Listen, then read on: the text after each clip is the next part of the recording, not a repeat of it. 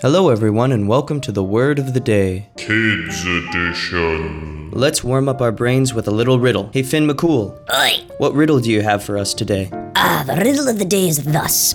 What letter of the alphabet is always waiting in order? Hmm, so it's definitely a letter of the alphabet.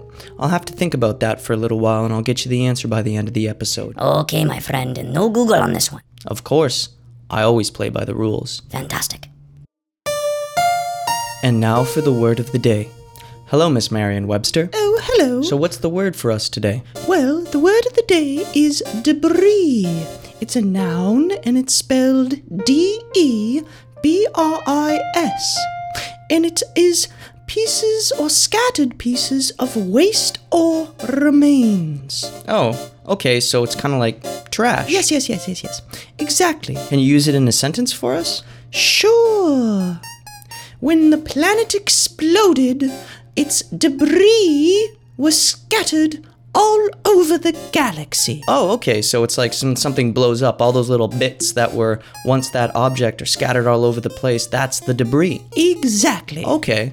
What a great word. Thank you, Merriam Webster. No problem. So the word of the day is a noun, debris, spelled D E B R I S. And it's kind of like the pieces of an object when it's like blown up or when it's like destroyed. All of those little pieces are the debris. With that said, now let's move on to the answer to our riddle of the day.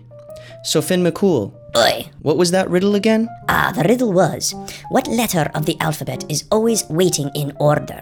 Ah, I think I got this figured out because it's a letter of the alphabet, right? Exactly? It's a play on words, right? Exactly? I think it's the Q. Oh, you got it, because a queue is kind of like a line and you're waiting in it. Yes, yes, yes. What a fantastic riddle.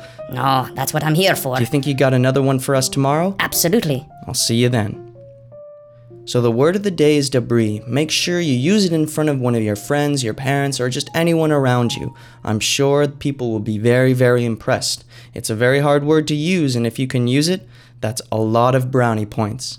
I'll see you tomorrow with another word.